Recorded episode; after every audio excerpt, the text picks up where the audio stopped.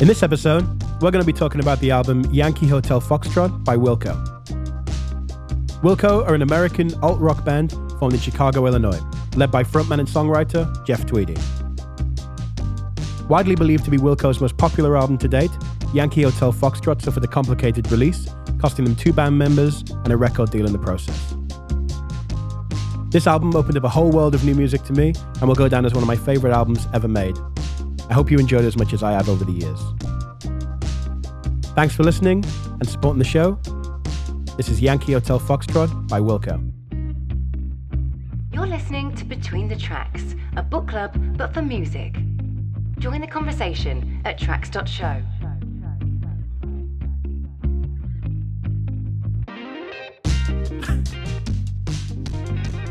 We need a camera for that move. Do you know how hard it is not to say that now? Can I just get one, one from you now? Let's bounce. Good. So deep. Yeah, it's deep, deep now. How are we? Yeah. Good, man. How are you? We're all right, I think. I think yeah. We're all right now. We're all right. We've had a bit of a day, but we're all right. We had a proper old day of it. Maybe some good news this week. Who knows? Maybe. Maybe. What's that good news going to be? Um, Chris has got his hair into a point where he can put it in a ponytail. that's, yeah, that's, there we go. That's the good news. That's yeah. the good news. So form an orderly queue. You do look lovely. Thank you very much. This is to stop it from being a mullet. That's all. That's, that's, that's banging mullet. Style, though. Mullet, mullets are in. Mullets are in. Moulet. Moulet. Moulet. Great album choice, Albin. Thanks, mate. Been a grower on me, that one. Yeah, it's got there. It's got there. Good, good, good. Yeah. Enjoyed it. Enjoyed it. Good, man. I'm uh, keen to get into it because it's a big one for me, this. That surprised me, actually, that this was your bag. It was my bag because it was an album that opened me up to find more of my bags in, in the bag of us, you know? Uh, more um, of my bags. But yeah, uh. so welcome back, everyone. This is episode four of Between the Tracks. This week we are looking at Wilco's Yankee Hotel Foxtrot. We announced this album last week, and here we are again, coming back to discuss it. So we hope you all enjoyed it as much as I know I did, and hopefully the guys did. We're back to you again. This was uh, a full rotation of full every rotation. member now, and we're back to Carl. We're officially back, yeah. First time, first time. It's good to be back. It's good to be back in the hot seat. Ah, you are the hostess with the most. Oh, well, you know. you know. Do you want to do any background on the album or anything to be touched upon? The background to the album's intense, isn't it? And I think, I know we'll probably touch on it after a couple of tracks, but what a classic story of band versus label. Totally. I mean, we'll probably trickle that story out as we go because it's uh, such a fundamental part of the story of this album. I guess the landscape was changing a lot as well, wasn't it? With the move into digital and... Um, and yeah, um, exactly. Yeah, yeah. The turn of the internet, which seems so long ago now. It's amazing to think, isn't it? Back when this was released in two thousand one slash two thousand two, to imagine that the internet was not even close to being much of a factor in how this all happened. Yeah. Bizarre. What a simple time. But we won't try and be romantic about it because I'm sure it was also horrible. Yeah. yeah. And, and we wouldn't be able to do this without that's, the internet and all that true. stuff. So, that's you know. True. So let's uh, get around to introductions. My name is Carl Lewis. This is Charlie Alfie B. Fowler. Hello, Carl. And Chris Bow Bunt. Yankee Hotel Foxtrot. Beautiful. Nice. So without further ado, we've got a lot to get through. So maybe let's jump in with track one. So this is Yankee Hotel Foxtrot. Track one, I Am Trying to Break Your Heart. You cruel bastard. I know.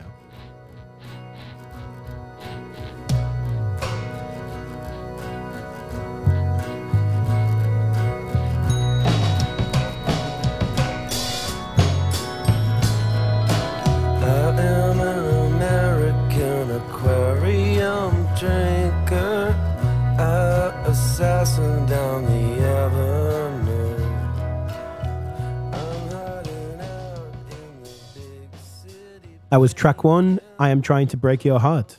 Trying me best. In terms of the people who performed on this album, the band members at the time were, you had Jeff Tweedy, who is the singer, songwriter, guitarist, frontman of the band. You had Glenn Koch, who was on drums. Jay Bennett, who was keys, guitar, B Vs, and he kind of looked after all the experimental noise parts of the album and also engineered the album as well. And then you've got John Stirratt on bass and Leroy Bach on keys, guitar, and kind of multi-instrumental. A lot of the band had a multi-instrumentalist role, like for instance, John Stirratt, the bass player, did some of the string arrangements and stuff like that. But that in its incarnation at the time was the band list. Around the time, just before this album was being made, they were approached by a videographer, well, a photographer actually, and the guy was called Sam Jones, who's an L A photographer who contacted the band and said, can I produce a documentary about the making of your next album? And so the vast majority of the whole process of this is documented in a documentary. It's called I Am Trying to Break Your Heart, and it's available. The only place I could find it was on Vimeo. Yeah. And it was like three ninety-nine, I think, in, in pounds mm-hmm. to buy it. And it's worth every penny. It's great. It's a really interesting watch, yeah. Um, a great document of a, of a band that ultimately is is making what is now their seminal album. I think that would be yep. agreed mm. upon. And it also really nakedly shows the inner workings of a band that is having a, a relatively tough time personnel-wise, I think. We do lose a couple of members on either side of this album, one going into the album and one coming out of it. So yeah, so on the way in, you had um, a different drummer. So this is interesting, actually, about the documentary and the drummer. On the first day they started recording the documentary was the same day that the previous drummer Ken Coomer was dismissed from the band right. on day one yeah. of recording. Yeah. And am I right in thinking that was because they felt that he wasn't creatively flexible enough? Yeah, seems like that's the premise, and I think it is yeah. documented, because the guy who replaced him, Glenn Koch, is just amazing. He's like, his rhythmic ability is is mad. Yeah, but fucking hell, imagine just hearing that that you've, you're out because you you can't. Because you're hold, basically not good enough. You can't hold up. Yeah. Oasis did that with like all of their drummers going brutal. forward. Yeah, brutal. Maybe that's why they ended up the way they did. Yeah, yes. maybe. And then you had, like you say, Jay Bennett, who was, again, sacked from the band just after the album was finished. And that was because of disagreements between him and Jeff Tweedy and just their inability to work together anymore, which is so well documented in the documentary. Like, you can see the, the start of the fray mm-hmm. between the two of them. They have a couple of disagreements in there, and it's, um, it's interesting to see. So yeah. on this track, the first things that I wrote down off the bat were sleepy, hypnotic vocal, mm-hmm. lazy, yeah. and drunk. The drinking thing is a big part of this song, isn't it? You know, that's the opening line of the album, an American aquarium drinker, which is a cool line in itself. I think it would be perfect on the soundtrack for the film Lost in Translation. Oh, fair. The song, that film and, and the image it gives me and the feeling it gives me and the, right. the way it's put together reminds me of this song. Okay. And vice versa. It's worth us talking about how we interpreted the general theme of the album overall, because mm-hmm. that will be something that people can chew on whilst we go through the different songs. My interpretation of the album is that if you imagine tuning a radio, and if you were sweeping through stations on an old radio and you're getting lots of static interference and stuff, but every now and then you tune into a channel, and for that moment in time it's very consistent, you can hear, you can hear it and you enjoy it, then you might sweep again, and and in that interim is chaos and static, and then you find another song and you're like, oh, that's really good, I'm in, I'm in, I'm in, and you keep moving through. I love that. And the whole album to me has that feel. So all of those noisy parts to me signify signal jamming and kind of sweeping through to find the bit. And all the songs and the themes of the songs and the content matter is a lot about communication and inability to communicate mm-hmm. in, in relationships, in friendships, and all that different stuff. And so that really feeds into the whole kind of trying to find patterns in the static. Mm. And uh, oh. I think as well that that it's interesting that there are some really sweet sounding songs in here mm-hmm. that are also masked by quite a lot of noise and quite a lot of static. And yeah, so yeah, it's, I mean, I'm with you on that. And you know, when you dive into this album, when you do some research on this album, there is a lot of talk about communication or miscommunication or the inability to. Mm-hmm. God, I feel like that the proud person that like started the book club, and I'm sat there in my chair and we're all in a circle and I'm sat back like, yes, this is going very well. My students are, are beautiful in their words. They blossom. Bloody hell. They really have. But, but yeah, I really... mine, I just put, sounds quite lazy and sounds a bit drunk. What's wrong with that? Yeah. That's, that's, that's just as valid as but, what we're but, saying. But that's, but that's, again, that's, what a lot of this is. Some of it is um, talk about um, saying something if you could, it could, if you could be bothered, and some of it is about drinking to, to yeah, so you don't have to address true. those things.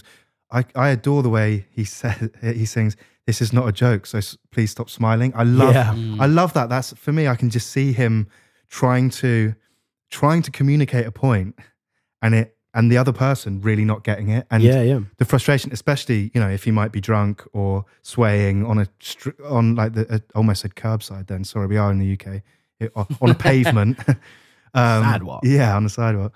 Um, but I just, I love that image that he's, yeah, someone's laughing at something that he's trying to be really serious about. But, yeah, and I feel like we've all been in that situation where it's like, you're really trying to talk seriously to someone and they're just smiling at you, and it's like, that's the most frustrating thing. It's the thing most frustrating move yeah. ever. Yeah. All right, well, let's move on anyway, and we'll, uh, we'll get back to all that stuff in a minute. So this is track two, and this is Camera.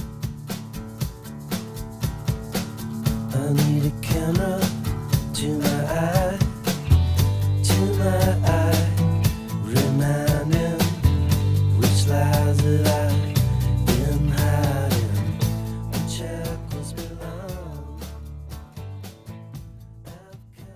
That was track two, Camera.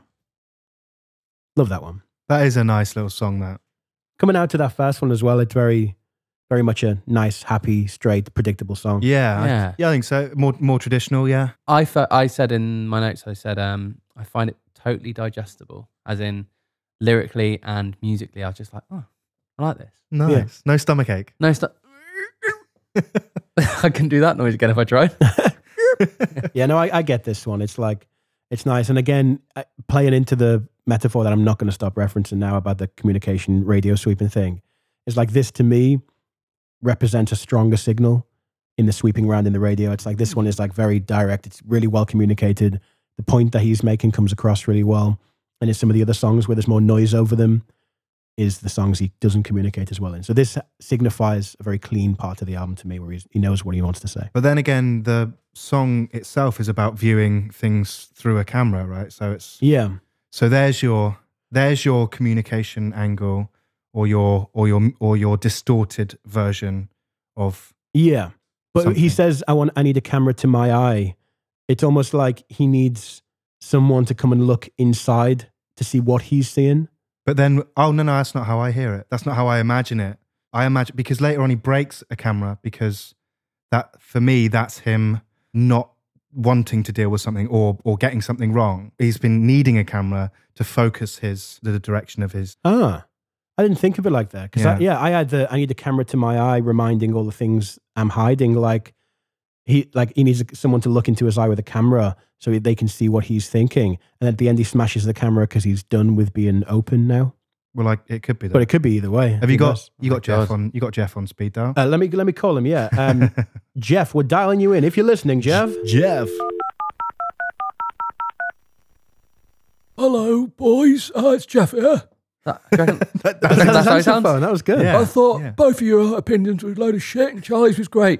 Uh, thanks, Jeff. Um, cool work on the shortest song on the album. See you next week.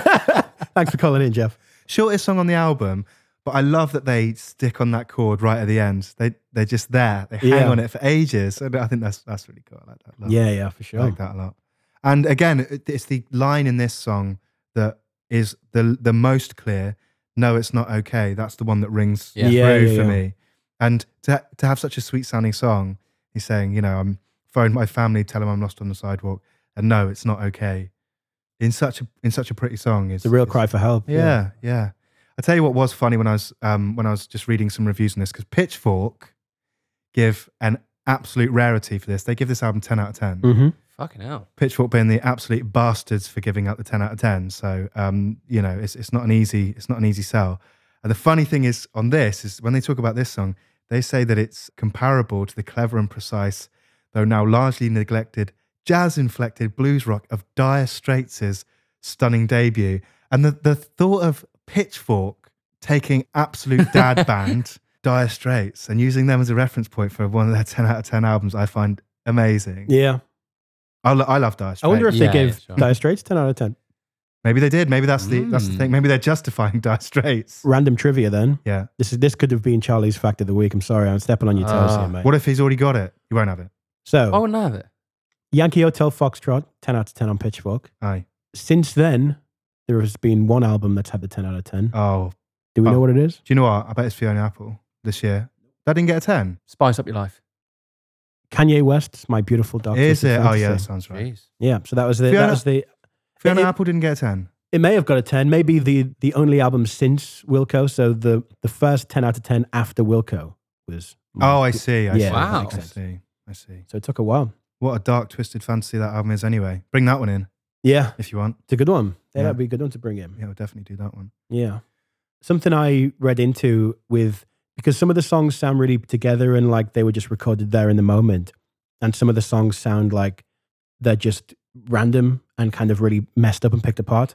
And I did read an interview with Jeff Tweedy where he was talking about the process and how they do things. And so, and it's outlined in the documentary as well, if you go and watch that, where they will initially record the songs in their most purest, direct form, and then tear them apart and see if there's a better way or, or a more interesting way they can deliver the song.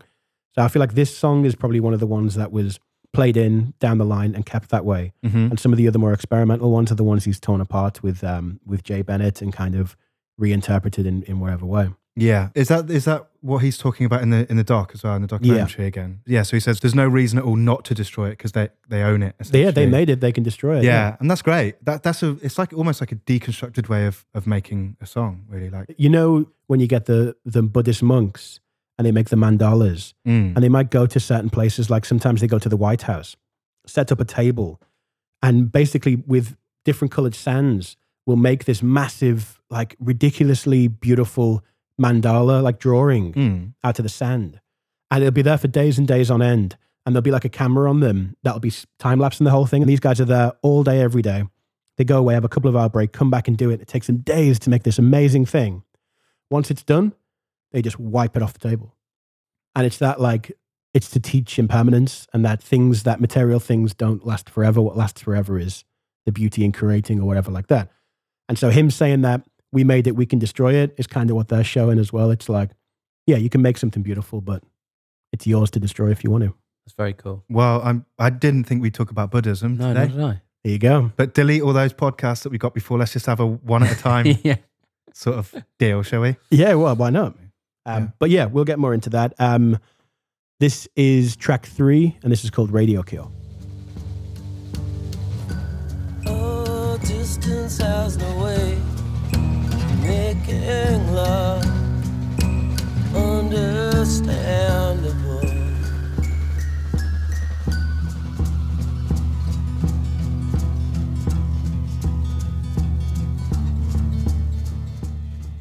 That was track three, Radio Cure. I'm just going to give a straight shout out to um, old Jim O'Rourke. Is that how you say it? Jim O'Rourke, yeah. Who mixed the album. Mm-hmm. And he's a Sonic Youth kind of collaborator, collaborator, right? He's, yeah. He's worked with Sonic Youth quite a bit. Yeah, he was in a lot. I think he might have, he might have been in the band in for, it for a while. while. He's a musician and, yeah. and mixing engineer. But yeah. that tune in particular, for me, I just thought the mix on it was pretty incredible because you've got so many like high dynamic instruments, like the drums, for example, like kind of doing a marching roll. But he's put it so in the back that it it does something different from what that would actually feel like if the drums were at normal volume. Yeah. Yeah, he was, he played such an important role on this album, Jim O'Rourke, because you had Jay Bennett, who was a big contributor to the whole process and the whole sound of the album. And he was then trying to mix the album. And the band weren't particularly, there was a lot of clashing going on and they couldn't really, they didn't really feel like the sound was coming together like it could. And him and Jeff started arguing about things. And then eventually Jeff on the side brought in Jim O'Rourke because he'd played with Jim O'Rourke in a different band before that, in between Uncle Tupelo and Wilco, which was um, Jeff's original band. And so he brought him in to just mix one track as like a test mix to just give the band an alternative to listen to. And he came in and mixed uh, the first track, I Am Trying to Break Your Heart, and played it to the band and they all kind of loved it. Mm-hmm. And then he was brought in to do the whole thing. So definitely shout out to him because he's definitely the person that brought it all back together. I read an interesting interview that Jeff did for Rolling Stone with a guy called David Fricke. Oh, he's in, yeah, he's he seems like a big fan. Yeah. He's in liner notes and he's, he's in... in liner notes. He's in the documentary. Yeah. He's interviewed in that. And he... Um, and he looks like he should be in the Ramones as well. He does, he does doesn't he? He looks yeah. like, yeah, David Ramone. Um, and so he is a big kind of... Yeah, he's, he's on the inside with the band and he knows them quite well. And he also is a journalist for Rolling Stone. You should definitely read his article on the album actually from back then. It's, it's great. His wording is really good and he's really witty. And in that interview, he talks with Jeff about mixing the album. And he says, by the end of tracking... Um, so he's talking about how he picked the songs apart and, and ruined them as we talked about in the last uh, segment. And he says, by the end of tracking, maybe I stre stretched them beyond breaking point. I literally ob obliterated a few of them. Then the final process with Jim O'Rourke mixing, I was using his fresh ears and expertise to pick through stuff and bring the songs back into focus, into sharper contrast with the noise. It was like writing a book in yellow on white paper, trying to put it back in black ink. Flipping out. Yeah. Mm. So Jim was really important, man, yeah. But it seems like, and correct me if I'm wrong, in that documentary, it seems like Jim O'Rourke appears a bit further down the line after they, because they all engineer the project themselves, essentially, yeah. for the most part. But it seems like some of the way that it was being engineered was causing a bit of tension, and they needed the, the outside ears of someone like yeah. Jim O'Rourke to, to tie everything together. It seems like that by that point, cracks were starting yeah. to show. And Jim O'Rourke seems like he knows his way around ambient music and um, noise, mm. noisy stuff. Mm-hmm. And I mean, that's a hard task to be given, is to be like, can you come in and mix this album? We've tried and we want someone to come and do it, and getting given that as an album, it's like, wow, that's a lot to pick through and a lot yeah. to, and they had all of the stems from before Glenn joined the band on drums. They had the old drummer, some tracks from him. So there is some credits to him on the album yeah. because his tracks were still there. But basically it was from the ground up with Jim. But the biggest surprise for me on this anyway is that when I think about this album now, I consider this a really warm album. Really, like, I could listen to this really quietly and probably yeah, I totally agree sleep with that. to it almost. Yeah. Mm-hmm. But to have an album that is so full of, full of in different instrumentation, full of clashing things, sounds that aren't normally found on a record, it's really surprising to me that it that it feels that way. And it, it, it only gets warmer after having listened to this, you know, six, seven times or oh, whatever. I've got, I've got such a fact that I wanted to say for later. It's, not, for a, it. it's not even a fact, but well, I think I know why that is. Why? I think the thing that underpins this record, yeah. like nothing else, is the acoustic guitar. Yeah. And I, and I think yeah, if, you, if you change that up for electric distorted guitar, it would be a completely different album. Like more abrasive. It'd be a much more, more abrasive album. Yeah. It'd be more difficult, but things would be sharper and and it wouldn't let things shine. And like his vocal a lot of the time is that kind of sleepy, melodic tone. And I mm. feel like the acoustic guitar just gives room for everything. It's an anchor point, isn't it? It's an it? anchor point. Yeah. The whole album, everything down. And yeah. everything rotates around that. Yeah. yeah. One of the uh, one of the lyrics I wanted to pull out of that, one well, my favorite lyric in the song. I don't go too much into lyrics with Jeff Tweedy because of how much he's explained the process, in that they don't necessarily mean too much to him and he allows people to read into it themselves. And so I'm not going to bring his lyrics in and say this is what he was writing about. But what I love is in the chorus, you've got, oh, distance has no way of making love understandable. Now the line on its own, oh, distance has no way of making love, without understandable on the end, is like, oh, like in a long distance relationship, you can't obviously have sex or make love or anything like that. As soon as he adds the word understandable on the end, the entire sentence changes and has a completely different meaning. And I really love that. I love how just one word and the, the space he leaves between love and understandable. I was going to say, yeah, because it's different written down than it is in the way that he delivers it, isn't it? Yeah, and it's just a, a, a slightly longer pause than you would put in normal conversation, and yeah. that makes the world of difference to me. Yeah. I love his voice on this song in particular, actually, because it's really breaky and mm-hmm. um, he's right up there, and he's he's got this amazing tone that is really vulnerable, and and I didn't realise as well until I watched the doc documentary, just some of it, the sibilances on his S's mm. as well are so delicate, just sort of like hangs them inside of his mouth. And it's it, his voice for me is just is so interesting and so intriguing. Yeah, and his delivery and, and everything. Yeah. He's very purposeful with yeah. how he does things, uh-huh. although it feels lazy and kind of yeah. underplayed. Yeah, a beautiful song, man. And it, that, that one in particular is one of the more out there, fragmented songs that just feels quite random, and yeah. I love how they are placed in the album. Every time you feel like you're getting a bit lost, you get pulled back. I another analogy I had for the album is that it's almost like those really noisy, aggressive kind of awkward moments mm. where you're just about to get, it becomes too much, and then it releases you with a nice song. It's like, you know when you go for a massage sure. and they dig in really deep, and while, while it's happening you're like, oh fuck, and then when they let go you're like, oh yeah. man, that relaxation afterwards, you're like, oh, that feels really good. That's what this album does to me. Mm. So they really serve a purpose in the fact that it really chews you up and gets you all tired and then releases you with a really nice song. So with that being said, let's move on to a really nice song, which is track four, and this is War on War.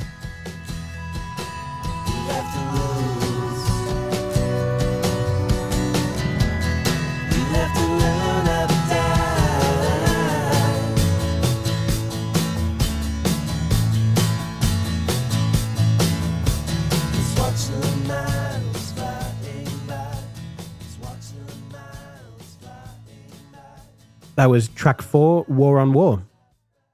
Uh, hands down, bloody good bass line from um, John Stirratt. Yeah, John Stirratt. It's yeah. uh, very McCartney-esque, that, isn't it? It is, and what he plays, or the, the instrument he uses as well. Like what, he, what's he? Well, he's using like this, he, he uses this big hollow body bass, and it sounds like that. Uh, sort of. Because I watched this, because I didn't watch the documentary, but I watched this performance on Letterman, and he was he had a P bass with a pick. Oh, okay. And, and we, we watched it earlier on Tiny Desk, which is where Chris might be getting that oh. reference from, the acoustic version. But um, just really cool. I love that bass line. It, it's great, and it's weird because with that bass line, like you say, we were watching the Tiny Desk earlier, the very first Tiny Desk. If anyone is going to go back and watch it, we'll link to it. And it's really good. Like when, you, when they start the song, it's just Jeff on the acoustic, and he plays just the normal chords. And then the second guitar comes in with a slightly harmonized chord. And it sounds good, but as soon as the bass line comes in, the whole thing wakes up, and mm-hmm. it almost sounds like a totally different song. It's so bizarre how the context of the bass drags it into a totally different space. So, like, it sounds really good on that. That's a good example of it. It's really nice and light. It's just like bubbling around the place, I think, isn't it? That's that's its purpose. Yeah. Yeah. Just gonna pipe some some of that song into my ears. Sorry. Sorry. Not too many beers. That's fine. That's fine. Um, I actually uh, can uh, take or leave this one, really. Oh, yeah, really? I it's it's really pretty. There's uh, some nice things in there, but substance-wise, I it's just um, it's not for me. I put I put again. It's very digestible, and it's more on the pop side, and I think it is like it just it just cruises along this song. Yeah, yeah, and it does. I, I mean, it was right was it the first first and only single? First and only single. Yeah. yeah. That's that actually surprised me when I found that as well. This doesn't sound like the single for me. I mean, maybe through the um, you know, looking back through time, this doesn't you seem. You can look as, back through time. I can, yeah, yeah, I can. Through the internet, you got bloody the, Bernard's watch or all, something. I got Bernard's watch. No, he, he is that what he does? No, he doesn't pause no, time. He, he pauses time. Bernard's watch. Um, Bernard will be listening as well. I'll... We'll just continue talking over each other all the time. Good luck on that one, Carl, on the edit. Thanks. Contract tasting, contact tasting, testing, tracing. Sorry, carry on. Cheers, Bojo. The little eyes are real.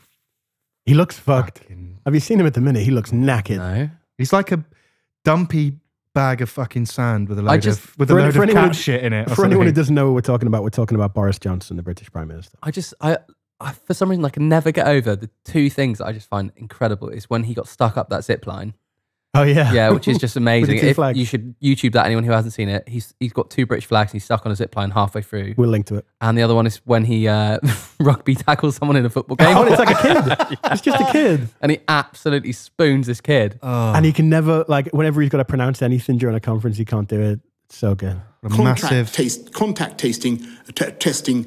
So good. Bag of shit. Bag of shit. Yeah, but this surprised me as the um as the single. Yeah. It, it, So I was saying, I was looking back in time and um, some that. of the other songs there don't seem like as much of a gamble for a single. There was this big fuss over this being inaccessible and, and worrying the label, wasn't it? This but, song? Well, no, no. The, oh, the, the, the album, the album, sorry, any, yeah, yeah. the album anyway, but I don't think, I think there's other songs that are accessible um, and, and something that I would have chosen as a single over this one, personally. I guess we should top and tail the label situation because the album came up came up against a lot of struggles in its creation and inception. Um, so yeah, do you want to take that explanation, Chris, of what went on in that world? I can do my best, and then you can tell me when I get it wrong, Carl. If you I won't. would never do that. No, please, please tell me if I get it wrong. Okay, I will absolutely. So I guess um, it starts. That with bit's the... wrong. Stop it! Stop it! So I guess it starts with um, the band being on Reprise, mm-hmm. um, who are a subsidiary of Warner, the Warner Music Group, W M G. Time Warner. Time at Warner. The time, at the bought time. by A O L, yeah. Okay, thanks very much, Carl. See, thank you for correcting me. Sorry. Uh, so they're on... Um, Sorry. So they're on uh, Reprise, um, they, and they're funded to make the album. Uh, I know that Jay, in the documentary, says they're given eighty-five thousand dollars uh, to make an album and left to their own devices. They're, they haven't got anybody um, leaning over their shoulders as far Sounds as like I can. Sounds like a fucking dream, doesn't it? Here's eighty-five big ones. Can you imagine? Do what you want to do. Why don't you just go up in your loft and just spend as long as you like making an album and with fifty guitars on your walls, all that sort of stuff. Anyway, so they, they make the album. Um, I guess eventually get Jim O'Rourke in after having engineered everything themselves as, as well. So they're making everything at their own pace. Uh, complete the album, send it off, get nothing back. Um... I guess chase it up, and when they hear something back, uh, they are not happy. This uh, Reprise, um, I think they they're um, a little straight, maybe for the the concept of the album. Perhaps maybe it's a bit out of their um, out of their field. Maybe. Yeah, from what I've read, it was the the ex president of the label was a big fan. So the president that was a big fan of the band left, mm-hmm. and it was passed down. It was basically passed down the chain to some A and R guys. Uh, one of them is called David Kahn, I believe. Who yeah, was or David the, Kahn. Yeah, Kahn. Sorry.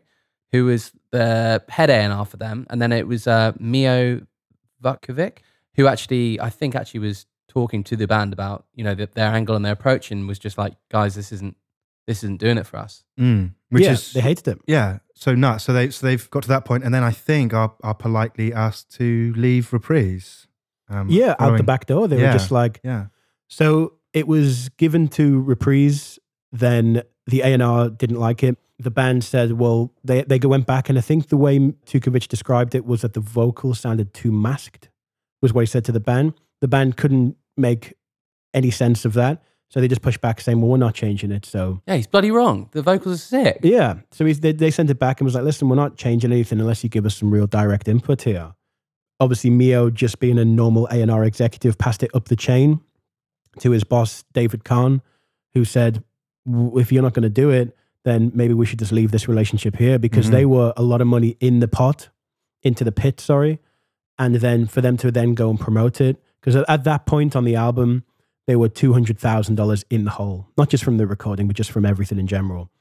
And being that, being so far in the hole, they weren't willing to put any more money in, so they were like, maybe we just cut our losses and let this go. So they terminated the contract, um, which is a real shame. It's it's crazy to think that something like that could happen after all of that money going in and then just disappearing. So the band moved away from the label. They agreed to go their separate ways with it, and eventually ended up putting the album onto their website and streamed it for people to hear. Only temporarily, then it came back down, and the band eventually penned a deal with a label called Nonesuch Records, who were a subsidiary of Warner, which is really interesting, because when they separated with Reprise Records, they their lawyer at the time managed to build in a clause where they could take away Yankee Hotel Foxtrot with them. And I think that cost like an extra fifty thousand dollars for the buyout, and that would essentially mean that they came away with the album. So they turned up to a new label with an album ready to go, to a label that loved their music. And basically the label gave them a massive advance out of Warner's pocket. So Warner paid for the album over and over and over and over. And that is a success in artistic integrity. Wow. People. Um, quick ice cream break. Um, it's, this is a funny one because um, I read Nonesuch Records as Nonesuch Records, which, which is... Uh, Nonesuch? Yeah. And I was like, wow, what an interesting label name. Just like a, a good friend of my mum's, uh, when we were younger, we had we always wore D C shoes. And... Um, D C, it's, well, D C Shuko U S A. That's what the, the whole brand's called. My mum's friend pronounced it D C Shakuzas. So I've always called D C shoes D C Shakuzas. So, boys, can you put your D C Shakuzas on? That's great. Is that really all? Oh my Shakuzas, God. Shout out Sally C. Shakuzas should be shorthand or longhand for shoe anyway. Shouldn't get your Shakuzas get your Shakuzas on. Amazing, isn't it? Anyway, I've got one more point to make before we move on. And I read a quote from Jeff, and he said, Uh, in relation to this song, you have to accept failure, you have to learn to die. It's a mad thought we hold on to failure so hard, but it's inevitably part of life. And I thought that was, you know, you could directly relate that to their album being completely shunned from the label. That's really interesting, yeah, because in the documentary, they seem to take it really well. Mm. Like, considering they've just had their rug pulled so hard and the, and the dream smashed in front of them, they take it really well and they come back stronger, and it's just, yeah, that's a really, really good point, yeah. Um, let's all have a chew on it whilst we move on to track five, which is called Jesus, et cetera.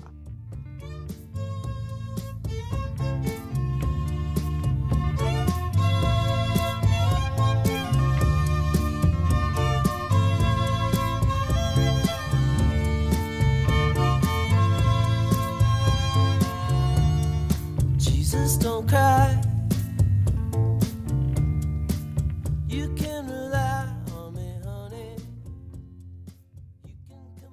Track five, Jesus, et cetera. Um, I just want to start this one off with a reference, actually, because I thought there was such a strong reference to an album called Harlequin Dream by Boy and Bear. Oh, yeah. And I know I showed you that, Carl, a while back, and it's mm-hmm. it was a very big album for me. It was in two thousand thirteen it was released, but vocally, m musically, everything, I, I would be stunned if Boy and Bear didn't heavily reference this album for that. Is this their vibe? Because I just know them oh, bang on. Uh, by name only, so yeah. I don't know anything about them. Very much their vibe, vocally, musically. Yeah, yeah. Less experimental, but very, yes. like in the songs that are down the line on this album, it's very, yeah, Boy and Bear definitely well, must have had a listen. Well, that excites me because this is is up there for me. I, I think this song is is fantastic. Like the sound of it, it might be where it's sat in the album. It might be the way that it feels off the back of um, of War on War. Because yeah. it all of a sudden becomes much more focused and much more tight, um, almost within a room. Like it's all of the all of the really noisy stuff is is sort of abandoned during this song. Mm-hmm. um, there's still a lot of instrumentation, some really really decent lap steel, like beautiful lap steel. And obviously the strings are so luxurious, so rich. Arranged by the bass player, John Stirratt. Is it? Mm-hmm. Is it? Yeah, I, I, there's something about this. It's it's so longing and it's so emotional. It's beautiful. It's poetic. And the it's, chorus, it's, yeah. the lyric in the chorus is beautiful. Yeah. I mean, there's a lot of talk. So this was supposed to be released on the eleventh of September in two thousand one, wasn't it? It was. It was slated for, for September eleventh mm. it, of that year, wasn't it? Yeah, it was supposed and, to come out right on nine eleven, yeah. Yeah, and, and some of the lyrics really, especially on this um, on this song, I mean, there's other places in the album, but it really alludes to some of that stuff, which is really, really freaky. Yeah. It's so freaky. And I, and I suppose that's what you were saying, Carl, as well, like in terms of Jeff said that lyrics are so, his lyrics are totally open to interpretation, but so many websites, so many people are like, this is creepy. Yeah, yeah, patterns and randomness. I mean, look at the album cover. I don't know whether you've looked at the yeah, um, like Twin Towers, the artwork though. for it, but it's the two, it's the Marina City Towers in Chicago is what it is. But it's essentially just a picture of two towers um, for an album to be released on two thousand one. Obviously, the conspiracy theorists um, couldn't believe their eyes and ears. But it was addressed by Jeff, and he said if, if anyone found consolation in this song, Uh, particularly then, then you know he's he's flattered, I guess, because because everything was done, everything was everything was ready to go, you know, before before um, that day. Mm-hmm. But the chorus, you know, tall buildings shake, voices escape, singing sad, sad songs, um, tuned to chords strung down your cheeks, which I think is a, a beautiful line anyway. Those those three lines, you know, there's such an inherent sadness in there, but but there is elements of support and um, reliance in the rest of the song.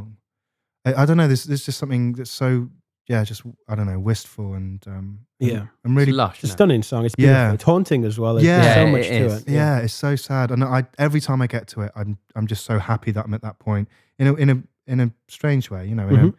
a, in a melancholic but, but safe sort of way in, yeah. in the album. And although there's a lot going on, if you took one element out of it, whether it's the strings or the, or the organ or anything, it would fall apart. It's, it's very much... Everything in there is there for a reason, and it all comes together with, with that. Ah, Carl. Go ahead. Fact for you. Oh, yes, I've got a good one. Is it? Yeah. Ladies and gentlemen, go. Buckle up. Get ready! Um, according to Jay Bennett, the song was originally titled the much more logical Jesus Don't Cry, but he got lazy one night and labelled the C D Jesus, et cetera. Is that right? To save him time and hassle to write the entire title and the name Stirk. Wow. That is a solid fact, Charlie. That is pretty good. Love Tune that. in next week. We've been Between the Tracks. Cheers and goodbye. Are you working up to bringing amazing facts like episode one hundred? It's it's Charlie's really batshit crazy facts. No, they're always going to be crap.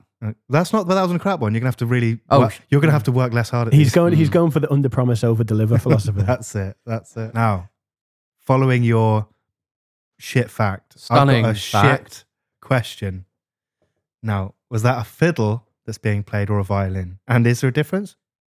Is there? I think so. One's smaller, right? I don't know. No, one has to have gone to Ireland before. Oh, yeah. One has to have been rubbed on a leprechaun, I yeah, think it you is. Have, no, you have to have taken the violin over the Irish border and then it's a fiddle. But what's being played on this song? I think it's a violin. No, it's a fiddle, isn't it? I don't know. It's, it's played in the manner of a fiddle. It is played... Is the manner of the fiddle? Oh, it could be a where fiddle, it's like yeah. a little bit more like pokey or something. I'm gonna I'm gonna check this while we listen right. to while Chris figures that, while Chris figures out whether it was a violin or a fiddle. Let's move on to track six, which is Ashes of American Flags. Speaking of tomorrow, how will it ever come? All my lives are always wishes. I know I would die if I could come back new.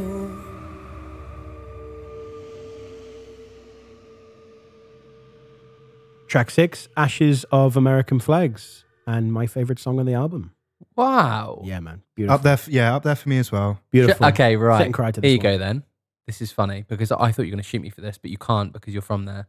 I put down as a reference Beatles. Okay.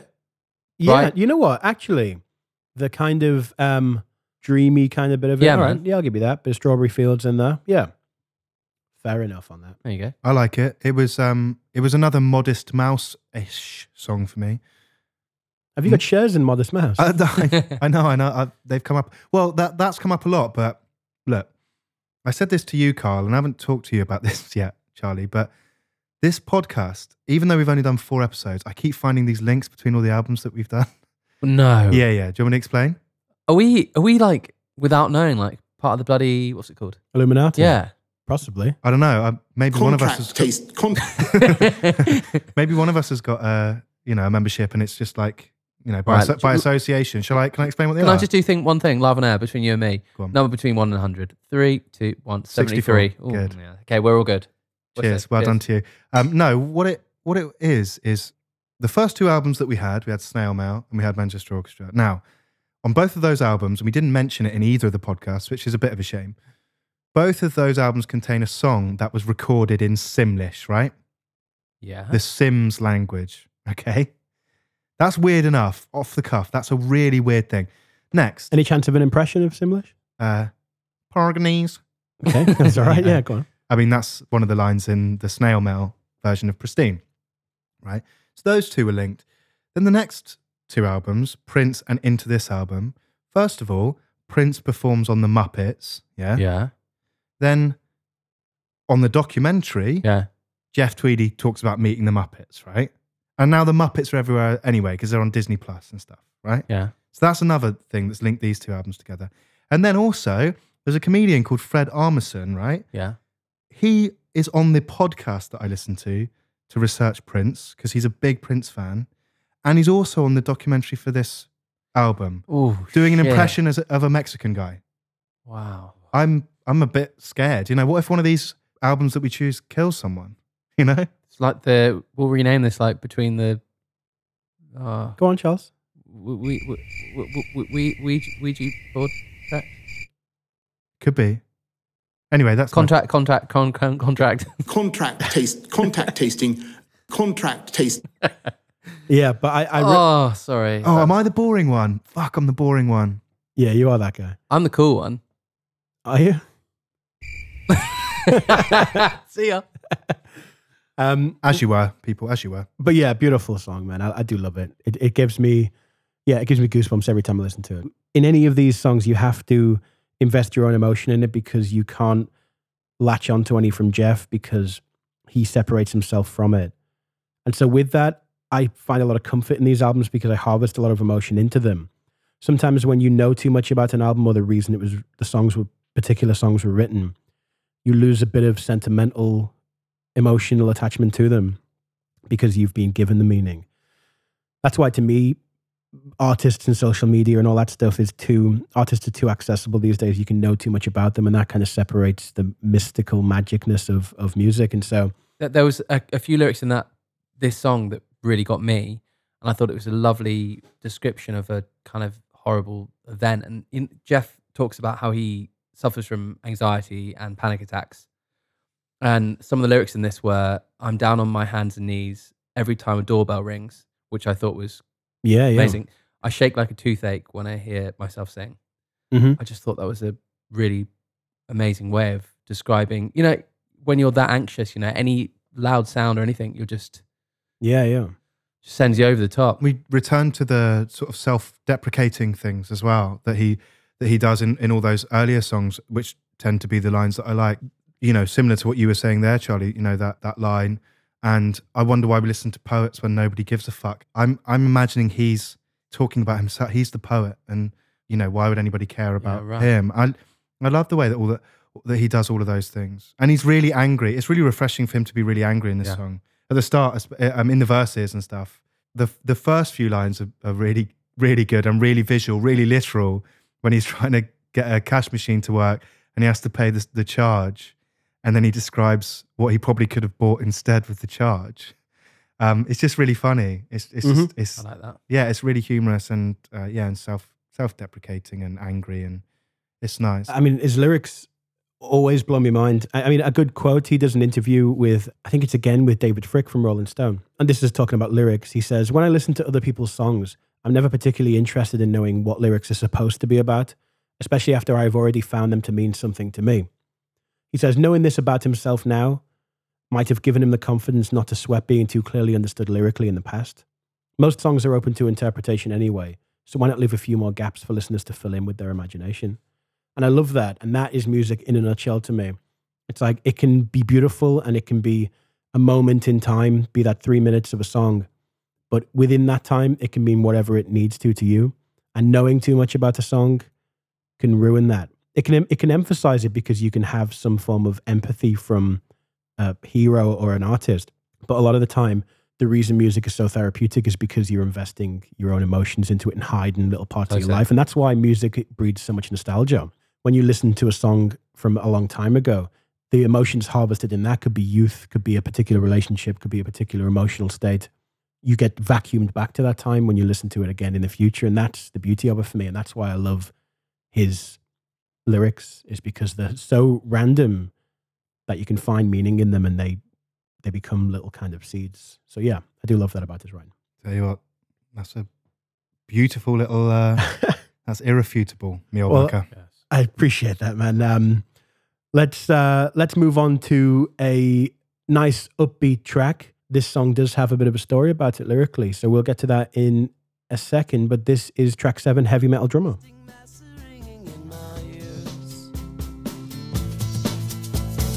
I sincerely miss those heavy metal bands used to go see on the landing in the summer. She fell in love with the drummer. She fell in love with another. She fell in love. That was track seven, Heavy Metal Drummer. False advertising that. False advertising. Yeah. Were you expecting a Joey Jordison yeah, I, I feature? Really, I needed it, man. I needed it. Lovely song. Oh, nice, yeah. Poppy, fun, happy, joyous. Um, The only happy Joyous. song on the album? Possibly. Question mark, question mark, exclamation mark, exclamation mark, you exclamation tell me. mark. You tell me. It could be, actually. It's his kid's favourite song, Jeff Tweedy's kid's favourite song, for obvious reasons. The rest of them probably terrify them. But there's a um, there's an interesting story behind this one. Do you know lyrically and anything about this one? Um, it was the old boy going to the riverside, right, in Saint Louis to go and listen to some bands, right? Yeah, he, so he was in a band called Uncle Tupelo, and when they would play, they would always watch the support band or the band after them from the side of the stage, and they would be stood there in like the kind of flannel shirts and all very snobby, is how he describes himself and the band at the time. And they would watch these heavy metal bands come out and like hair metal, so they'd be wearing like leotards and skin tight stuff and have bleach blonde hair, and he would describe how he would judge them and think that that's just not real music. But he'd be, he'd be watching them and they'd be having such a good time and such a fun time. And he says that like disapproving of bands like that at the time felt cool to him. But in future, looking back, they were having a much better time than he was. And he says, and I quote him, "That's the kind of bullshit I need to remind myself not to indulge in, doing that through song if needs be." And I think that is a beautiful little reminder for him. He's like, you know, don't act like an arsehole. Remember that having fun in whatever form, just because it might not look fun to you, doesn't mean that it's... I think that's a wise takeaway in itself, though. It's a wise yeah. takeaway with everything, I think. And like music for sure, but I always see it in, um, sorry, I've got to relate to something else, and it's surfing. And it's... That's okay. So many it's okay. professional surfers say the best surfer is the one having the most fun. Yeah. Out in the lineup. There you and go. I, and, and, I and think, with anything, you take it too seriously and it's like... Yeah. I wish, yeah, I wish it was easier to feel that way, because you do do that, don't you? And you and you definitely do that with music. You know, you, you're you're sort of like your own gatekeeper almost, and you don't, especially when you're younger. You know, you you don't want to let on that you might like this and you might like that. Well, but this album really signified that for me, actually, because the guy who showed me it, at that up until that point, I was a rock guy. It was nineties grunge, or it was alternative rock. It was kind of the more the heavy stuff, and it was very much a nutshell, and anything other than that was uncool mm. or was indie shit or was modern crap, and no one's making any good music anymore, and the only good stuff was in the nineties, and we need a movement. And but you were still heavily was, into Bewitched at the time, weren't you? Of course, secretly I would I would have a, uh, a Sony Walkman, yeah, with Bewitched's greatest hits on it. Perfect. Um, but yeah, that um, definitely does signify that turning point for me, this album. Uh, Jeff Tweedy did describe this song as being the sweet yearning for an innocence that has passed. Does anyone else have anyone anything else on that track before we move on? I think we can go into the next track, and I love the the intro to this next track too. I this... put on my notes, "Fuck yeah, the intro." Then "Fuck yeah, the intro" for me fuck, too. Let's fuck go! Yeah, the intro. This is track eight. I'm the man who lives here.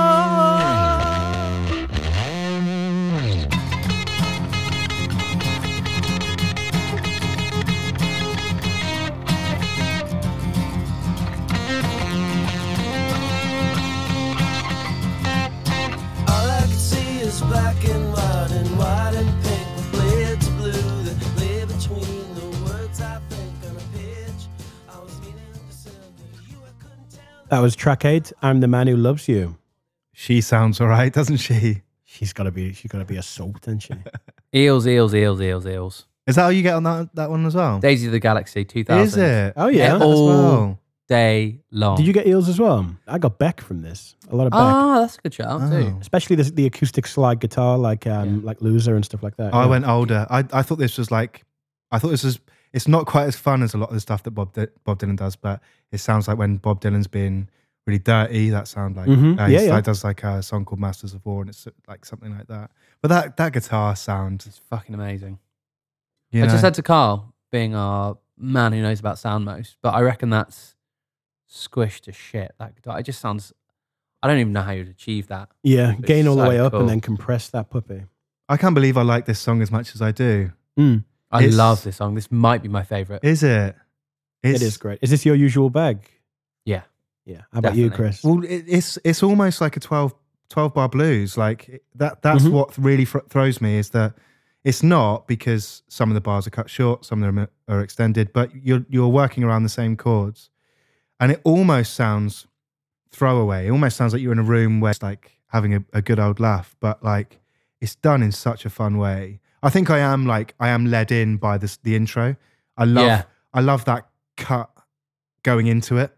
Mm. And they do that throughout the the um the entire album anyway. And there's a whole source of contention at one point where between Jeff and uh, Jay, they're trying to work out where to cut and where to mix up to anyway. Yeah. But that's because that's what they do. It, some of these songs start in a way, in a sound, in an environment, and then with a click, it will be like, oh, and this song's really poppy, mm-hmm. joyous, yeah, yeah, bubbly.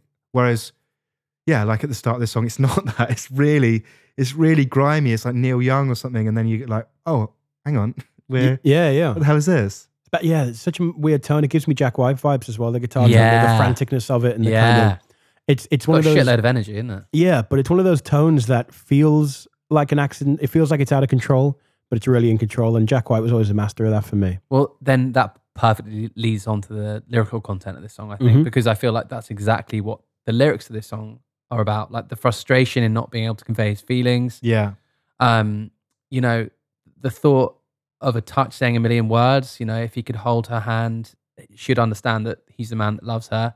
Just, you know, that he can't convey his feelings straight down the line in words, and that he wishes that different things would give her that. Yeah. Give her those feelings. Mm-hmm. And I talked about prosody the week before. Yes, you did talk about prosody. But there's, there's even in the, the guitar solo there, he kind of fluffs notes, but I don't know if it's not a fluff, but he's intentionally playing wrong notes, yeah, which I think like shows you like frustration mm-hmm, and, mm-hmm. and everything, which I feel like the track's full of, even though it feels quite joyous. It's a really good, really good point. Yeah, I feel like the guitars are like, ugh, mm-hmm. fuck. Well, all the lyrics anyway in the verses are about not being able to get ideas across, not being able to write them down.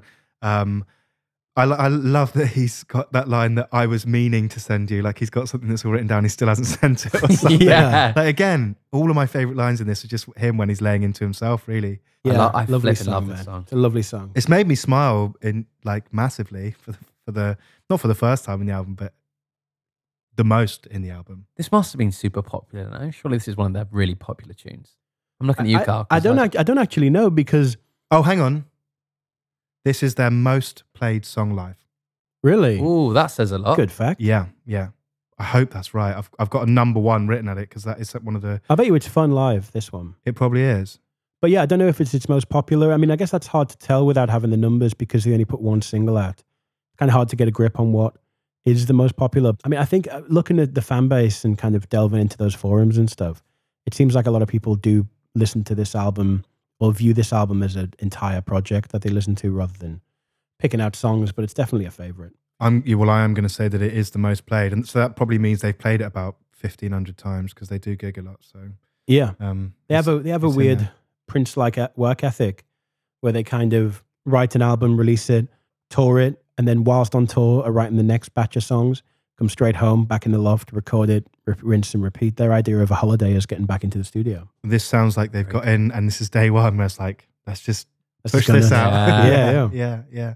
Really enjoy it. Yeah, yeah. Lovely song. Um, really loved it. Anyone got anything else on that before we crack on? No, we can go forward. If Carl, will you pop Kettle Black on?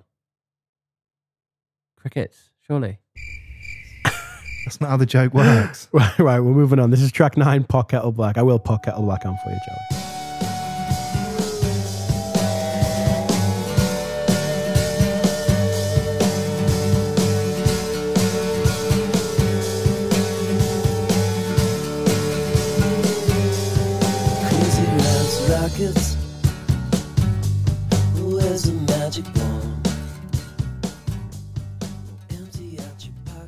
That was track nine, Pot Kettle Black. Do you know what the definition of that saying is?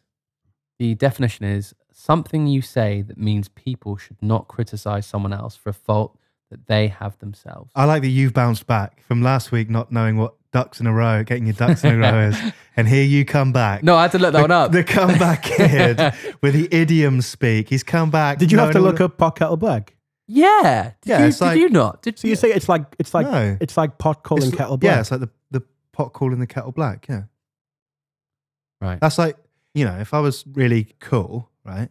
God, you and then you, I bet you wish you were. You called me cool. You're like, oh, you're so fucking cool. Yeah. Then I would be like, well, that's like the pot calling the kettle black, mate. Because you're also cool. But you normally do it in a negative way. Right. And, and we're, not, we're not cool. I'm even more confused now. I literally started off with like, yeah, guys, you know what this means? Now I have, I'm confused again. Did we just listen to a song? Oh, we did just oh, listen yeah. to a song. We listened to uh, Pot Kettle Black. That's a nice little number as well, isn't it, actually? Lovely. All of the, as once you get into the second half, it does um, actually land some some big tunes. It yeah. does, yeah. And, and that's such a weird thing because they don't front load the album. They spread them all out and it kind of gets less experimental for that little middle section. It kind of gains some clarity for mm. these few songs. Yeah, yeah. This is, this is the track that I put, you know, the acoustic guitar super pivotal, pivotal. Yeah. Consent, click, click, click. Contract taste, contact tasting. I said that the acoustic guitar was super pivotal. Contract taste, contact tasting. Don't you dare move your hands from that button, Carl. You, you want to try again? Right, third time. This song is the one I said the acoustic guitar is super. Contract taste, contact tasting. It's super pivotal on super to pivotal. The album. Because I feel like this song could sound a lot heavier if it wasn't played on an acoustic guitar. Mm, yeah. Yeah, definitely. Thank God. I got that. It is, that, that acoustic is the anchor point. Um, I'm going to use anchor as a segue, right? So I did some looking into the name of the album, Yankee Hotel Foxtrot, and found this website linked by a fan somewhere down the line. And it was a link to all the marine nautical flags and their meanings. So each one obviously has a phonetic um, letter, you know, alpha, beta, whatever, and Yankee Hotel Foxtrot. And each one of them has a meaning to it. So like the call signs over a radio, if you said a particular letter in phonetic, it would send a message. And so Yankee Hotel Foxtrot in this list of nautical flags means Yankee is I am dragging anchor. So like I'm, okay, I have yeah. a problem. Hotel is I have a captain on board. And Foxtrot is I am disabled, communicate with me. No. Yep. That's wow. what it is then. There you go. So that I've not seen that anywhere. I had to dig down deep for that Mate. one. So yeah, so it's really interesting. I'll link to that in the show notes. If you go find, uh, go have a look through that. It's really cool. That is good, mate. That was doing my head in not knowing what that meant. Yeah. Whether that is a stretch and that's just drawing connotations, who knows? But who cares? It's fucking cool. Man, that is, a, that is some good, good, good research. Oh, well, thank you very much. I did think this song sounded amazing in the in headphones, like listening to this before having spoken oh, yeah. about it. The voices, and I say voices, but it'll be Jeff multi-tracked or whatever. They sound great a alongside the guitar as well, but they sound really, really close to you. It's, mm. it's, um, he's he's clearly right up against this mic microphone. And some of the guitar sounds as well are so, so satisfying. Oh my God, the guitar part after the line, a string I never strum. I literally straight up my arm shot up, goosebumps, which mm. is, you know, we talked about it the other week and I think it's quite rare on first listen, but I was like, oh, like it really got me. And I know it, it's played a few times in the song, but that that guitar line is very, very lovely. Yeah, it's really, really, where it's really placed pretty. As well. It's amazing how instruments can do that, isn't it? Yeah. For sure. In terms of what I heard in it though, I as soon as I'd heard it, actually I heard two things. One would be interesting to you, Carl. One, I actually heard a Smashing Pumpkins song in this one. Oh, go on. There's definitely a, a song that begins similar to that. I'll have to dig it out, but I don't know what it is. But more so, um, it was The Cure. This this has got The Cure sound all over it. Yeah, um, Friday I'm in Love. Yeah, maybe, ah. um, maybe. But I, I'm I'm just thinking if that is the right song or not. Gotta be. Maybe. I had a um, uh, out the reference for this one in terms of songs that I it reminded me of. Mine was the Pina Colada song. Pray tell. Wow. So in the verses, the way he delivers the lyrics, the in the in the Pina Colada song, you've got like a one-hour recording from a favorite song. It has the same kind of throwaway phrasing at the end where it starts to climb down. I see. We'll put it in the playlist. If anyone thinks I'm an absolute buffoon for saying that, let us know. If anyone thinks you're an absolute Boris Johnson about it, we'll let you know. Contract. Yeah, well, there you go. So that was my reference. My but reference the, was uh, Atomic Kitten, The Tide is High. So um, very similar also. Yeah. We'll pay the bangles for that. We'll put that in the playlist. That'll be in the playlist. That'll be Charlie's contribution to the playlist. Finally, my favourite line of the um of the song. I myself have found a real rival in myself. So another real self-deprecating, self-analysing lyric. I've got all this stuff highlighted in purple here on my document, and um, what is it with me here? Um, Shout out Prince. Yeah, the, the Prince effect. um, give us the hour. Still, he's still got it. Still got it. That's better this week, actually. Yeah, I was doing practicing. It all, I was doing it all week last week, and I was worn out.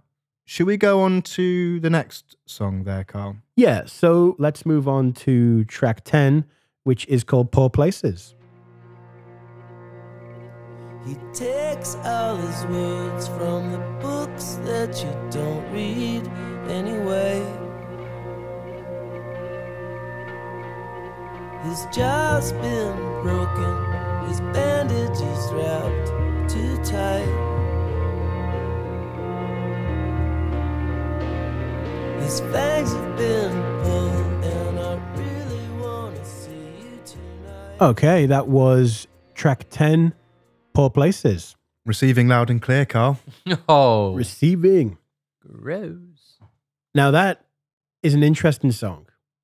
And I'll maybe, I mean, are you guys okay if I get into the whole deep, dark, shortwave radio Conet thing? Yeah, you've just defined the term, you know, the Yankee Hotel Foxtrot terminology anyway, so you may as well do this one. All right then, well, so, during the war of the cold variety. You bloody little know-all.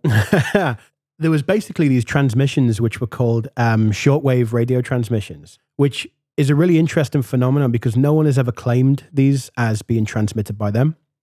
So you can go and look into what shortwave is and look into what these number stations were doing. But basically, there were transmissions and they were believed to be countries and governments communicating with deployed spies by using codes that were transmitted over shortwave radio, intercepted, and the thing about them is they were completely untraceable.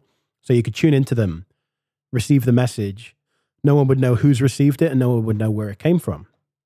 So back in the Cold War, that was used quite a lot. And this, the Conet Project, or the Conet Project, was a group of people who basically intercepted those recordings, took all of the static out of them, and kind of decoded them into audible recordings.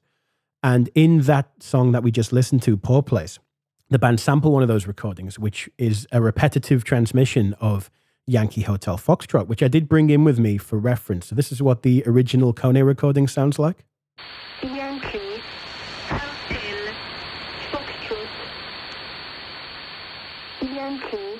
Which is fucking terrifying. Oh, that literally scares the shit out of me for some reason. So the, it's a whole five disc recording. There's there's like hundreds of these songs, hundreds of these recordings, sorry, and they're so eerie and so spine-tingling. No one's claimed them. Like, the ones in Czech Republic are still happening now. They're still transmitting now. No one knows where from. No one knows for how long. They're just still there. That's sending a shiver up my spine. Yeah. Just, just the sound of that against...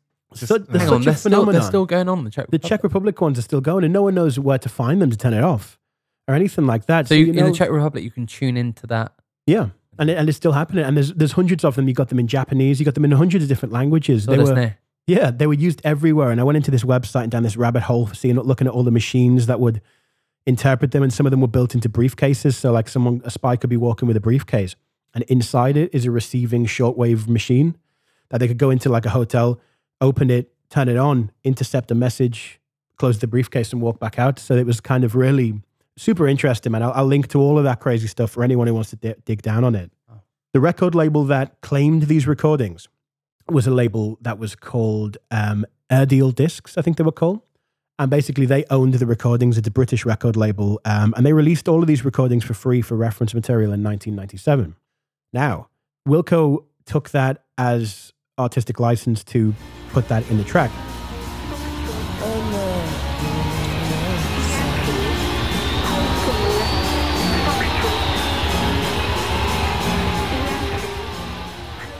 Which was all good and well.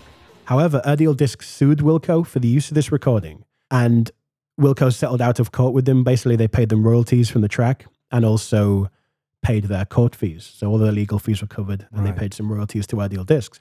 They can't use it live anymore, but it can it could remain on the album, and that was all kind of dealt with. But that whole shortwave thing is a rabbit hole to go down, man. It's crazy. I'm uh, not sure. I don't think. I don't think I want to do that. It is one yeah, of those Tom. things where you look over your shoulder when you sat at your laptop looking at it. It's so weird, but I will link to it because I'm sure there's some people out there who find it interesting. But yeah, that's where that sample at the end of the song came from, and that's where my whole perception of the album, the tuning in and out of frequencies and things becoming clearer and unclear, and the whole the name of the album and all that stuff is all tied into that theme for me. I like you going down this rabbit hole, sat in your scrubs in bed, and you're like, fuck. Going out to the kitchen, getting some tape, and put some tape over the camera, tape over the webcam. Like, fuck this. Putting a tiny tinfoil hat on. Who's watching me on the other end of this? Shit. Get this tape over this. Oh, God. Have you guys done that before, the old uh, tape over the lens? Uh, no, uh, no, I'm not. My life isn't isn't deemed interesting enough to be spied upon. Yeah, I'm, I'm not precious enough. And anyone who is, like, all yeah, these me, me conspiracies about people being like... Everyone who's terrified of, like, oh, well, I, the other day I was talking to a friend about wanting to buy a mattress, and then suddenly I was getting advertised mattresses on Instagram. It's like, you're not that special. They're not listening on a microphone and translating that into advertisements. You've probably just been on a website that has a Facebook pixel on it, yeah. and it's showed you some advertisements. Get over yourself. That's it's not that important. Whoa. And you know what? If they are, and you can and you're concerned about your privacy that much, go download a Tor browser or something. But I quite like it, man. If I need something in my life and it's very conveniently advertised to me on Instagram, great, man. Thank you for saving me the journey from going out of Instagram into Safari. It's a load of bollocks. So I, I like it, man. I'm, I'm happy to be fucking sold to. You're right, mate. You're right. Everything all right. I had to just get that one off my chest, though. Don't know where it came from. Oof. All right, so you, you you accept the cookies. That's fine. Yeah, yeah. yeah. I, yeah allow all is You're my one of those thing. guys that allows all. This should have been the Allow fine. All cookies Don't worry podcast. About it. um, and so... Stay tuned for Carl's new podcast. Allow, the Allow cookie. all cookies. Allow all cookies. You can basically call me up. I'll just sit here with the phone and you can just call me up and try and sell me stuff that you think I need. Um, you can be broke, absolutely broke after it. So moving on from that, um, like I say, I'll link to all that stuff if anyone wants to go through it. Um, all the kind of noisy parts of the album and all of that experimental stuff is mostly attributed to Jay Bennett, who... after the album was finished, was sacked from the band essentially by Jeff because they just weren't getting on. And that in itself is an interesting story. Mm. Uh, does anyone want to take the Jay Bennett well, side of things? I mean, I would just say that what surprised me when I was watching the documentary is that the disdain for him seems really quite apparent, but I think that's just the way that the documentary is framed. And having watched the documentary and then found out a little more, I at least feel like he's done a little bit of a disservice in the documentary, perhaps. Like, I, I understand that he's coming to the end of his tenure at the band. He, yeah, he he is he's sacked, right? He's, mm-hmm. he's although he does say that he's gonna he he was he's gonna just leave beaten anyway. to the punch, and he was gonna leave anyway. That's what they all say. Well, I guess they do. Um, but what surprised me as I went through, you know, reading a, a bit more about Wilco as a band is that Jay brought a lot. You know, I think now the, the very little I know about Wilco is that I think Wilco and I think Jeff. Jeff Tweedy, even I, as little as I know about Wilco, I know that Jeff Tweedy fronts that band. But it sounded like Jay was a little bit bigger than than that would suggest. You know, I read about him being compared to John Lennon against um, Jeff Tweedy's Paul McCartney, for example. You know, the, yeah, he co-wrote every song on this apart from track one, seven, and eleven. Right. Okay. Well, they so it was definitely yeah. a mutual thing, and he was possibly done a disservice by the documentary, but. The documentary also did show how difficult he could be to work with. It makes me feel a little squeamish. Yeah, uh, yeah, yeah. You know, it makes me want to disappear at me on arsehole. Um, and so with him being kicked out of the band, they did lose something in that, but I think they gained a bit more of a straight trajectory and a bit more, the wheels weren't going to fall off kind of thing, because you could see it, it falling apart at the seams in that documentary. And in the future, pushing forward to two thousand nine, in May two thousand nine, uh, Jay Bennett sued Wilco well, sued Jeff Tweedy for a breach of contract from his stemming from his work with no Wilco. Way. Now, this is the interesting part. The lawsuit came less than two weeks after Bennett publicly revealed that he needed a hip replacement surgery, which he couldn't afford on his normal health insurance because it was a pre-existing condition. So he then went and sued the band. Unfortunately, later that month, Jay Bennett died of an overdose. Oh, that was the same month? The same month. Fucking hell. Now, that's terrible, but I do have another link. So, we talked about all the episodes being linked in some way. Right. Wow. Uh-oh. Jay Bennett died of a fentanyl overdose, just like Princeton. What? Of Dark the, link, man. Of the exact same. Yankee. But, exact oh, same no. Hotel. It continues. Foxtrot. Yankee. Yeah. So, tragic, because he was a crucial part to the band, especially in this era. He did a lot of great work. Unfortunately, those two together had different ideas creatively and therefore fell out. But for the time, they were two kind of storms coming together, creating a piece of beautiful art and drifting off into the distance. I'm thankful for that whole partnership, and it's a shame of the way it ended. But such is life and such is the world that we live in. So let's move on to the last track on the album, which is track eleven, and it's called Reservations.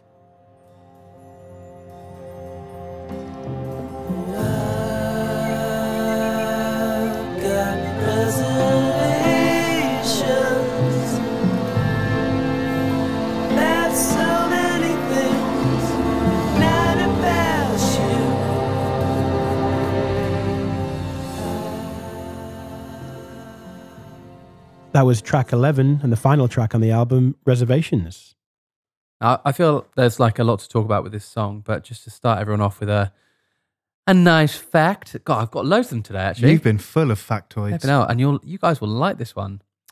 I've got for you where the band's name originated from. I know what that is. Yeah, oh, yeah, well, me too. Well, it's Wilco, and it's Will Comply. Will Comply. That's fine. That's fine. Thank you for tuning in today. It's between, between the tracks. Cool. Um, anyway. Um, on you get then. Song's good, isn't it? It's beautiful, man.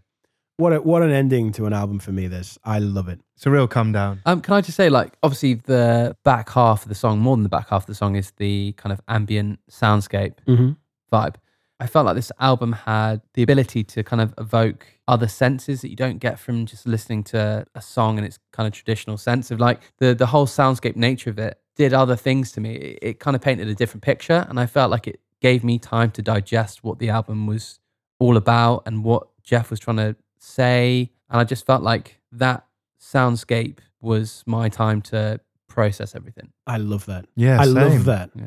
Same. That's so, so well put. Like, I love that as even a concept to be inspired by, especially because in the middle of the song, the song almost ends right slap bang in the middle. It's, it almost comes to a complete stop, and the album could end there, but instead it spins off into this, almost a credits roll on, on yeah, the bed, okay, yeah. where it's like, yeah, that's, that's where cool. the credits would be. And for you to say that, man, that really puts it into perspective, because you do, you sit there and you don't realize, you don't pay attention to it almost. It's very much the subliminal part of your brain is listening to it while you sat there thinking. And yeah, I think that every time, man, that's really, really well noted. But it, but it is such a personal album. It's, it feels, yeah. it's so, it's so um, claustrophobic almost, and mm-hmm. like almost within his brain. Mm. And it's almost as if they've not been released and, and been heard by someone. So to have that, that decompression is, is really useful. And it, I'm so glad you said it, because I'd never even thought about it like that. Yeah. It's the, um, the afterglow moment where it's like, the album gets put to bed, and then you sit there. And normally after, like, if I listen to a full album in headphones or on vinyl or something like that, at the end of it, there's a period of silence where I'm just sat there like, wow. Yeah. And sure. that almost provides a sound bed to that. So yeah. I, I suppose it, in a sense as well, it's like in a modern era now, if you're on Spotify and you listen to the end of, let's say, let's go from last week's album, like Sign of the Times, mm. Spotify would then instantly put you on something that sounds like Prince or something yeah, like this. Yeah, or True. another Prince track, it spits you out. Yeah. yeah, but like this, in a sense, is fucked all that in a in the best way possible. Because yeah, it, yeah, it goes like, yeah. no, you're not fucking listening to anything else. We've just done this masterpiece, and now mm-hmm. you're going to decompress. I think as well, like, you know, the the soundscape as well, I couldn't help but feel was in some way Jeff feeling quite, for lack of a better word, like alien about his feelings. Mm-hmm. Like he couldn't ever justify the way he felt. The soundscape that's created is him going like, none of this is normal. None of this I can tie down. And I couldn't help but feel that this track was summing that up, that at the end of it all, none of it makes sense anyway. Mm-hmm. Yeah. Yeah. Finally puts a nice full stop on it with the still an inability to communicate. Yeah. But as an album, what a story. What a kind of... It's wicked. It's wicked. Just a finger in the face of the corporate machine, a kind of an album that could never have seen the light of day again because of someone's choice. And I will put a, um, I'll put a link to a video, and it was by, um, it's Frank Zappa being interviewed. And he talks about the music industry and how executives and stuff work. And he says that back in the day when you'd have, back way back in the day, long before Wilco, you would have these big executives who would be suit-wearing, cigar-chomping people who didn't know anything about music. And you would bring them an album, and it would go on the desk, and they would go, well, what is it? And you go, well, I don't know. He's like, well, I'll tell you what, stick it out, and if the kids like it, we'll make more of them. If not, fuck it. That's how they used to be. Frank Zappa says you'd have these hippie guys coming in and bringing those guys coffee. Now, when those guys in the suits and the cigar chompers retired, the hippies became the executives, and they had too much of an opinion. And they became the gatekeepers of the industry, saying, oh, well, we don't like it, so the people aren't going to like it. So at that point, the industry became bottlenecked down to the tastemakers of the industry, and it still is to this day. There are people who gatekeep the industry. And imagine how many albums don't see the light of day because, or didn't see the light of day in that period of time because someone, because of one person's opinion, be it the A and R yeah, on this so record, or be it anyone else. Fortunately, nowadays, for better or worse, we have direct access to distribution. We can put music out there and anyone can do it, which is great. But back then, it was really difficult, and it almost kills me to think that this album could not have seen the light of day because of the opinion of one A and R in this, in this world. It is a mad thought. That's so mad. It is a mad thought. Well said, it's Cal. Sickening. Yeah, thanks for it. I'm, I'm looking yeah. forward to gestating with this. Yeah. Um, it's not an easy listen within a week to then talk about, because every listen I gave it, it got better and it got a bit more rich, and it definitely yeah. it got a bit more familiar, less uncomfortable. But I did find it an easy listen on the flip side of that. Yeah, but, but I felt like I needed to go further and further and further mm-hmm. and further into it. So every listen, you've picked something else out. But, you know, if on first listen it's really good and you enjoy it, great. If you did listen to this album and couldn't really get it, save it off and give it a few more listens, because I do feel like you'll you'll get to it, or if not, at least be able to appreciate how much of a beautiful album it is. For sure. Nice one, Carly boy. A good choice, Carl. Thanks. I appreciate it, lads. No, I, I really enjoyed hearing your thoughts on it as well, because I don't really um, get that one out much. So, yeah. So we'll leave it there on, on Wilco Yankee Hotel Foxtrot. Thank you very much for listening through that, and I hope you stayed with us. Hope you enjoyed it. Hope you had some insights that you might not have heard before. We are Between the Tracks. It's a book club for music, so we will announce um, as we finish this episode next week's album, which will be Chris's album. And if you want to go away, you've got a week until next Monday to go and have a listen, digest the album, get any questions, comments, theories, thoughts that you want. Send them to us if you want in a comment or a voicemail. We have a Patreon set up now. We don't want to put ads all over the place, so we just kind of reach out to the community, and if you enjoy what you're listening to, feel free to throw us a quid or something like that in the jar. So, yeah, we've got a couple of beers in. Um, we've got Lagunitas, which is a Chicago beer, which we're drinking. So, cheers, cheers. boys. Cheers, cheers to, to Wilco. Cheers to Jeff Tweedy and all that lot. Rest in peace, Jay Bennett. Thank you for all of the amazing work that you did on that album as well. Mm-hmm. And, yes, yeah, so next week is your choice, Chris. It is. Do you have it with you? I do. Um, right. I have decided to go for an album that I've not yet heard at all. It was released last year, and I wanted to do something British because we've not done anything British just yet. And it is going to be the self-titled album by Leanne Le Havas. Oh, nice. Fuck, yeah. Of last year, yeah. I know a little about her. I know some of her songs and some of the places she's been featured, but I really don't know anything about the album. It's been reviewed incredibly well, and I'm looking forward to having my first week with it alongside you guys. So hopefully we'll enjoy that one too. I'm excited for that. Nice choice. I'm really excited for that one. Mm-hmm. Nicely. Get on board. There we cool. go. So there you go. Um, go away and have a listen. Let us know what you think, and meet us back here same time next Monday. And we'll be going through Chris's choice, which is Leanne Le Havas' self-titled album, Leanne Le Havas. Thanks as always for tuning in. Thank you for supporting the show. Thank you for listening. Feel free to share it amongst your friends and help us get a few more people in the party. My name is Carl Lewis. This is Chris Bunt. See you in the car, Carl. And this is Charlie Fowler. Cheers and gold! See you next week. Thanks for listening to Between the Tracks, a book club but for music. Written, produced and presented by Carl Lewis, Chris Bunt and Charlie Fowler. Intro and outro music by Ross Chapman and Samson Jatto. Artwork by Jim Hurd at Twinfin Design Co. Thanks to our friends at Sennheiser for the support. If you've enjoyed this album and can afford to buy it directly from the artist, links have been added to our website.